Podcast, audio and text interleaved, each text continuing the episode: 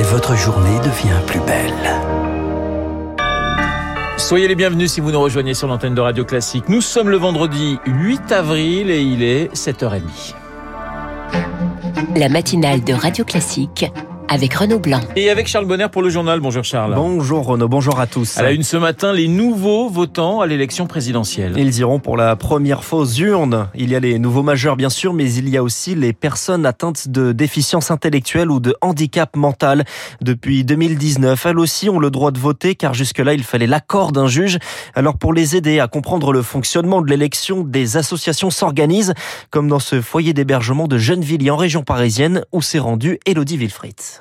Installés autour d'une grande table rectangulaire, les neuf résidents atteints de déficience intellectuelle sont à la fois concentrés et volontaires. Elle est de quelle famille politique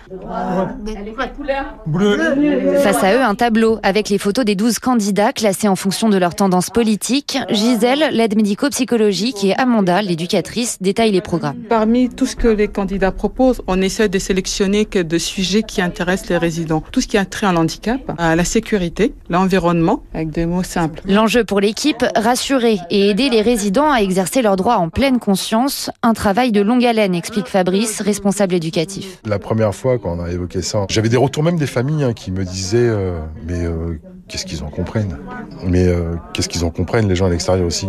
Ce sont des citoyens à part entière. Pouvoir voter tient beaucoup à cœur à Dominique, 62 ans, impatiente de se rendre aux urnes. Je suis fière parce que ça nous apporte du bien. On a bien travaillé. Après la phase théorique, place aux travaux pratiques avec une simulation. Votre carte d'identité et votre carte euh, d'électeur, s'il vous plaît. Chacun leur tour, les résidents passent à l'isoloir avant de glisser un bulletin dans l'urne. Ils maîtrisent désormais les codes pour le jour J. À voter. Le reportage d'Elodie Wilfried. La campagne prend donc fin ce soir. Alors hier, les meetings étaient nombreux. Valérie Pécresse rassemblait 1500 personnes à Lyon avec un appel à faire mentir les sondages dénonçant la stratégie du président candidat. Vous avez compris le scénario cynique qu'Emmanuel Macron veut nous imposer. Il veut nous imposer un face-à-face avec les extrêmes au deuxième tour. Je dis bien au deuxième tour, hein, au deuxième tour, parce que pour l'instant, il les épargne soigneusement. Ça fait depuis janvier que je suis, que vous êtes, vous êtes les hommes et les femmes à abattre. Parce que pas question pour Emmanuel Macron d'avoir une droite républicaine forte et fière de ses valeurs. Cette droite-là, il n'en veut pas. Il veut un face-à-face avec Marine Le Pen parce que c'est son assurance réélection. Pourtant, ce matin, dans le Parisien, Emmanuel Macron vise directement Marine Le Pen, qui porte, selon lui, un programme raciste et d'une grande brutalité. De son côté, la candidate du Rassemblement national était à Perpignan hier. Le RN, qui craint l'abstention attendue à un niveau élevé cette année, est jugé responsable de certaines déconvenues électorales du parti ces dernières années. C'est pourquoi je vous le dis et le redis, mes amis, je suis sûr que dans cette salle, vous en êtes persuadés.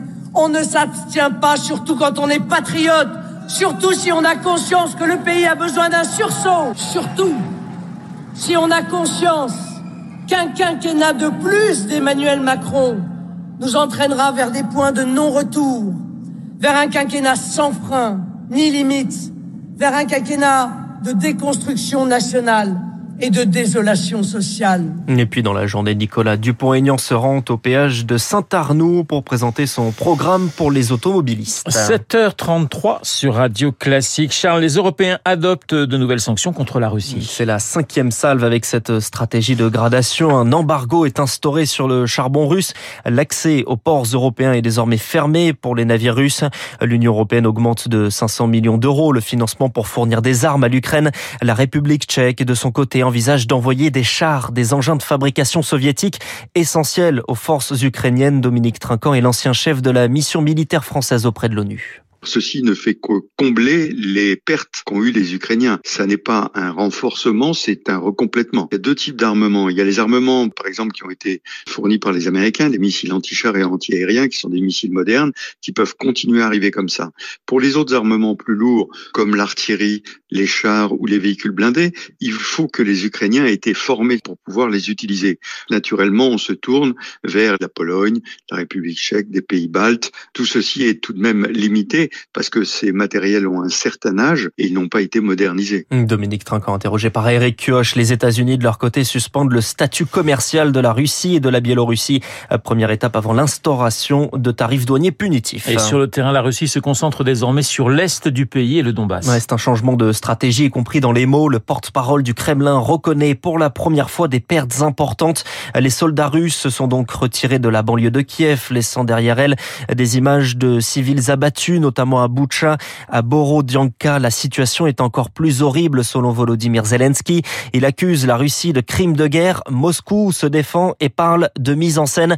Mais les services de renseignements allemands ont enregistré des communications radio qui contredisent la version des Russes, Pierre Collat. Oui, c'est le journal Der Spiegel qui rapporte ces conversations. Dans ces communications radio, on entend des soldats russes qui se parlent. L'un d'entre eux affirme avoir abattu un habitant qui circulait à vélo, ce qui colle avec les images de ce cycliste mort en pleine rue à Boucha, une image qui a fait le tour du monde. D'autres éléments du même type confirment la responsabilité de l'armée russe dans la découverte de civils abattus à Boucha. Plus inquiétant, d'autres villes ukrainiennes auraient connu les mêmes scènes, c'est ce que laissent penser différents extraits. Des éléments sonores qui confirment également la présence de soldats du groupe Wagner sur place et qui contredisent les versions euh, officielles russes. Moscou qui accuse les Ukrainiens d'avoir volontairement déplacé des cadavres dans les rues pour discréditer les militaires russes.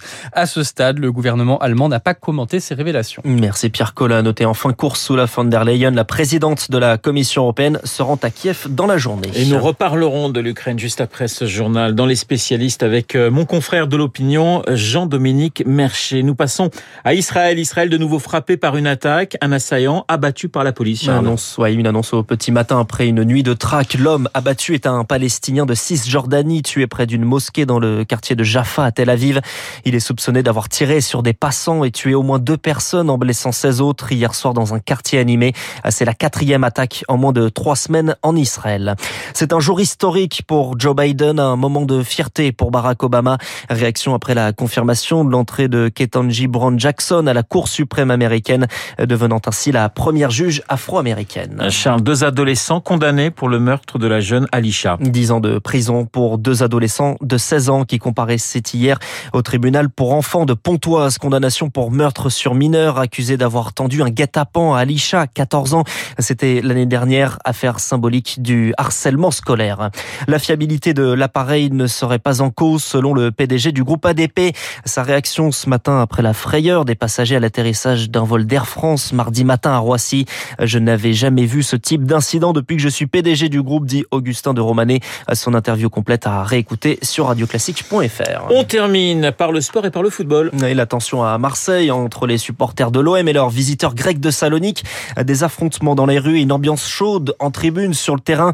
Avantage aux Marseillais qui l'emportent 2-1 en quart de finale allée de Conference League. À l'échelon supérieur en Europa League, Lyon arrache difficilement le nul 1-1 contre West Ham. Les Lyonnais qui ont pourtant joué 45 minutes à 11 contre 10. Et le plus beau but de la soirée a été marqué par euh, Dimitri Payet euh, au Vélodrome. C'est un but assez incroyable. Assez incroyable. De voilà. 30 mètres De 25 mètres. Mais enfin, c'est la qualification. Ce n'est pas encore assuré pour les Marseillais. C'est plutôt bien parti, en revanche, euh, pour les Lyonnais. Mon cher Charles, on vous retrouve à 8h30 pour un prochain point d'actualité. Il est 7h38. Merci pour ce journal. Dans un instant, les spécialistes, François Geffrier et Jean-Dominique.